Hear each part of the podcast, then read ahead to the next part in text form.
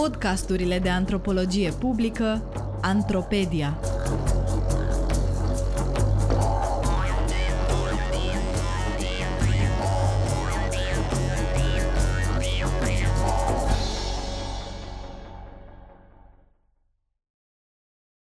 Reindustrializare, muncă și precaritate.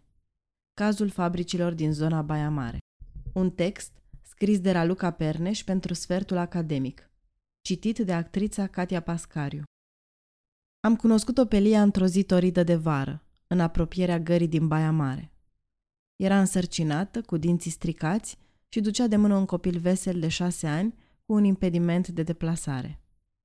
Lia e romă, are 32 de ani și lucrează ca tapițer la una din fabricile din Baia Mare.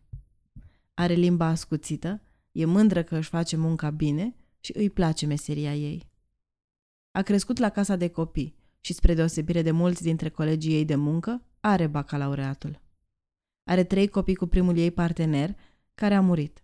Era la gară să-l aștepte pe partenerul ei actual, care a fost plecat cu munca vreme de trei săptămâni. Copiii mai mari sunt dați în plasament familial într-un sat din apropiere. Cel mic a fost și el în plasament familial, de unde Lia a reușit să-l ia înapoi cu doar câteva luni în urmă. Lia e încadrată cu salariul minim pe economie, dar muncește multe, multe ore suplimentare ca să ajungă să câștige în medie 2300 de lei pe lună. E recunoscătoare. Oportunitatea de a lucra în plus a ajutat-o să-și crească veniturile cât să poată recupera din sistem băiatul mai mic. Visează să se mute din locuința improvizată în care locuiește, cu wc în curte, într-un sat de unde să facă naveta și unde să închirieze o locuință adecvată. Așa ar putea să-i aducă acasă și pe copiii mai mari, pe care acum reușește să-i vadă doar duminicile. La fel ca înainte de 1989, zeci de mii de muncitori lucrează în fabricile din Baia Mare și împrejurimi. Dar logica valului actual de industrializare este foarte diferită de acelui precedent. În vreme ce în perioada socialistă majoritatea muncitorilor aveau un statut social bun și o calitate a vieții care îi plasa clar în rândul clasei de mijloc, acum cei mai mulți dintre ei trăiesc într-o perpetuă stare de precaritate, încadrați cu salariul minim pe economie sau puțin mai mult. Trebuie să depună eforturi mari și continue să își suplimenteze veniturile pentru a asigura supraviețuirea lor și a familiilor lor. Fabricile de stat construite în perioada socialistă au fost înlocuite de filiale ale unor corporații transnaționale sau fabrici și ateliere fondate de antreprenori locali, în mare parte constituite în regim Greenfield în afara orașului. Cele mai multe dintre locurile de muncă plătite prost sunt în domeniul producției de mobilă, saltele, îmbrăcăminte și încălțăminte. Aramis, fabrica cu cei mai numeroși angajați, aproximativ 5500, este furnizor de mobilă pentru Ikea. Tot spre Ikea merge cea mai mare parte din mobila și saltelele produse de fabricile grupului Taparo. Dintre atelierele de îmbrăcăminte și încălțăminte, cele mai multe operează în sistem ION, furnizând doar forța de muncă pentru mărci internaționale, de la care primesc materie primă, modelele și uneori și tehnologia de producție. Ne întrebăm atunci de ce situația a zeci de mii de muncitori din zona orașului Baia Mare este atât de vulnerabilă și atât de precară în ciuda faptului că aceștia muncesc cu normă întreagă, deseori și ore suplimentare, iar companiile care vând produsele muncilor sunt, după orice standarde, prospere. Și cum supraviețuiesc aceste persoane și aceste familii cu venituri atât de reduse? Pentru a răspunde, printre altele, la aceste întrebări, am făcut teren în anul 2021 împreună cu o echipă de antropologi, vorbind cu zeci de muncitori de la mai multe fabrici din Baia Mare și din împrejurimi, cu manageri de la aceste fabrici și cu reprezentanți ai administrației locale. În cele ce urmează, voi continua să vorbesc în special despre situația fabricilor care oferă salarii mici, respectiv despre angajații lor. Ca antropologi, putem privi și înțelege contextul specific în care se configurează munca în fabricile din zona orașului Baia Mare la mai multe niveluri. Etnografia ne oferă acces la detaliile strategiilor de zi de zi ale muncitorilor pentru diferite aspecte ale vieții, de la a câștiga suficienți bani pentru a se întreține, la a trăi o viață cu sens. La al doilea nivel, este semnificativ să analizăm locul orașului și al regiunii în istoria recentă, pentru a înțelege cum a ajuns să se configureze acest val de industrializare la intersecția dintre evenimentele istorice, strategiile statului sau particularitățile geografice. La al treilea nivel, contextul economic din zona orașului Baia Mare este o instanță a unor mecanisme economice și relații de putere care se desfășoară și pot fi înțelese la nivel global. Antropologia are nevoie să interogheze și integreze mereu tensiunea dintre particularism și universalism. Pe de o parte, muncitorii de la aceste fabrici au biografii individuale inteligibile doar în contextul local și specific modelat de familiile și comunitățile lor, de transformările sociale din timpul vieții lor. Pe de altă parte, mecanismele care modelează aceste destine individuale sunt instanțe specifice ale unor fenomene care, deja de multe secole, se petrec la scară globală. Acest lucru nu înseamnă că putem vedea lumea ca sumă coerentă a unor contexte locale, cu transformări istorice liniare, inteligibile, previzibile. Din potrivă, procesele sociale sunt presărate de rupturi, fluiditate, tensiuni, reacții aparent diferite la împrejurări similare. Fiecare fenomen specific devine inteligibil la intersecția dintre istorii particulare și procese generale, iar antropologia informată istoric trebuie să țină cont și să aspire spre a avea acces în orice moment dat la ambele dimensiuni. Generația de adulți tineri și de vârstă mijlocie care constituie masa angajaților din industrie au cunoscut o mobilitate de clasă descendentă în comparație cu generația părinților lor, ajunși la maturitate în perioada socialistă.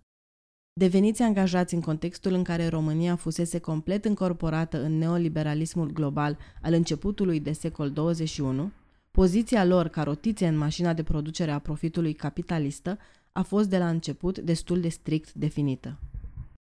Pentru localnicii din oraș sau din satele din apropiere, cu nivel de educație mediu sau mai mic, varianta cea mai plauzibilă de a obține un loc de muncă sunt fabricile din apropiere – aceasta în ciuda faptului că salariile sunt mici, munca deseori grea, iar accesul la locul de muncă presupune deseori naveta.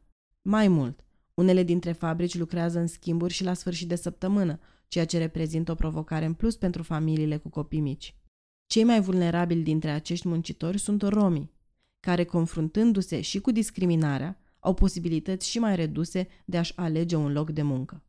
Pentru celelalte etnii, din punct de vedere al condițiilor de muncă și salariilor, fabricile care caută angajați semicalificați sunt practic similare ca angajatori, cu atât mai mult cu cât toate le asigură muncitorilor transportul la locul de muncă cu microbuzele proprii. Salariile de bază sunt atât de mici, în cazul celor cu salariu minim 1386 de lei lunar, încât chiar și dacă muncesc cu normă întreagă, muncitorii câștigă mult mai puțin decât au nevoie pentru a-și asigura un trai decent. Ca atare, pe lângă slujba de zi de zi, fiecare își construiește strategii de a suplimenta aceste venituri. Cel mai adesea muncitorii fac ore și schimburi în plus, inclusiv schimburi de noapte sau de weekend. În cazul unora dintre fabricile și atelierele mai mici, salariul minim pe economie înregistrat formal este întregit de plata orelor suplimentare făcute la negru, în plic, la sfârșitul fiecarei luni dar aceste adăugiri au limitele lor. Pe de o parte, din cauza efortului fizic mare pe care îl necesită, le sunt la îndemână doar muncitorilor tineri și sănătoși. Pe de altă parte, este puțin probabil ca nivelul venitului net să crească mult peste pragul de 2000 de lei pe lună, care este în continuare insuficient.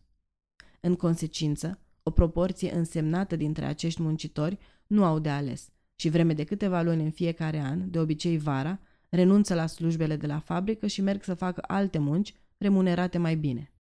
Unii culeg ciuperci, fructe de pădure și plante medicinale sau lucrează la ferme în satele din zonă. Cei mai mulți merg să muncească în străinătate, deseori în domeniul agriculturii sau al construcțiilor.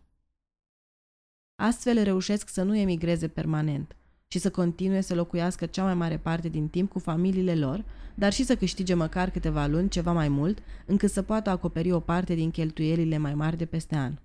Altfel spus, pentru ca marile companii să poată continua să producă cu costuri nerealist de mici în România, muncitorii români trebuie să se deplaseze ei pentru a munci măcar temporar în slujba aceluiași capital în condițiile ceva mai decente pe care le oferă vestul Europei.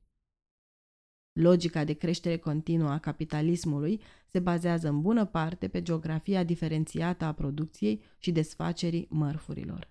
Munca în industrie este considerată aproape de la sine înțeles pentru acești muncitori.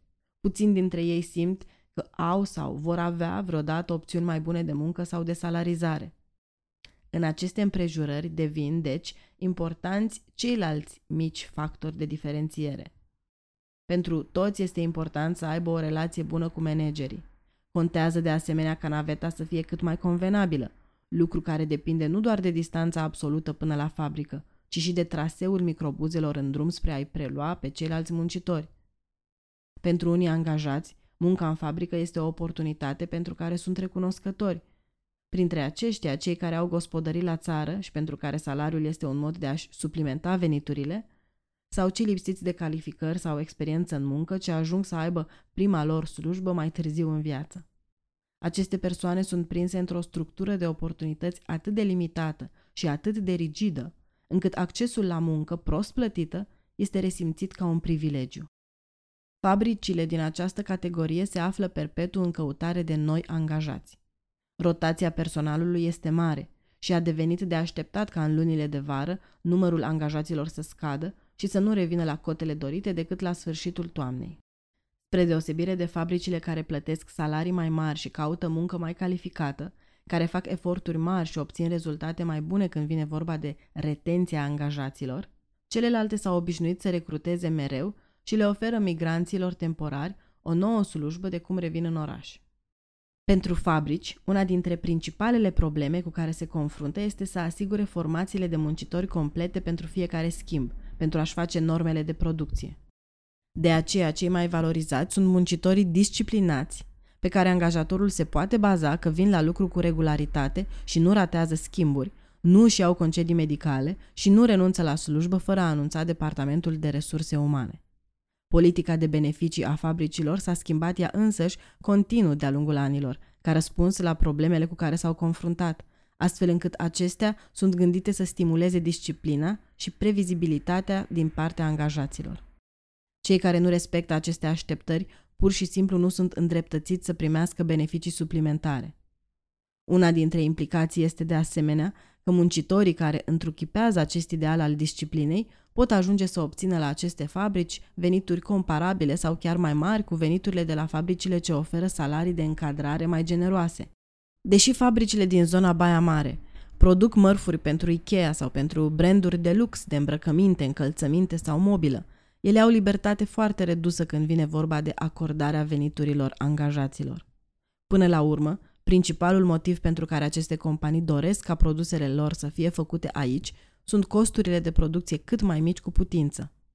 Totuși, pe parcursul ultimilor ani, salariile din România au crescut treptat, iar fabricile, care oricum întâmpină dificultăți în a găsi angajați care să muncească pentru atât de puțin, au trebuit să depună presiuni să crească veniturile pentru a putea continua să producă. Este un echilibru fragil, pentru că marele capital are oricând opțiunea de a se reloca în alte părți ale lumii, unde salariile sunt încă și mai mici. Deja multe din fabricile și atelierele care au lucrat în sistem de ion în România au ajuns să se închidă, iar producția să se mute în Asia. Singurul avantaj pe care încă îl are România este faptul că are una dintre cele mai ieftine piețe de muncă din interiorul Uniunii Europene. Ieșirea producției în afara UE ar implica costuri, taxe și riscuri de transport suplimentare, mai ales în lumina dezechilibrelor de la începutul pandemiei în 2020. În pasul următor, așa cum România au mers să muncească în țările mai înstărite din vest, locurile de muncă din România încep să fie ocupate de muncitori aflați în poziții mai precare decât românii. Deja mai multe dintre fabricile din zona Băii Mari au început să angajeze refugiați, iar numărul imigranților din Asia înspre România este și el în creștere.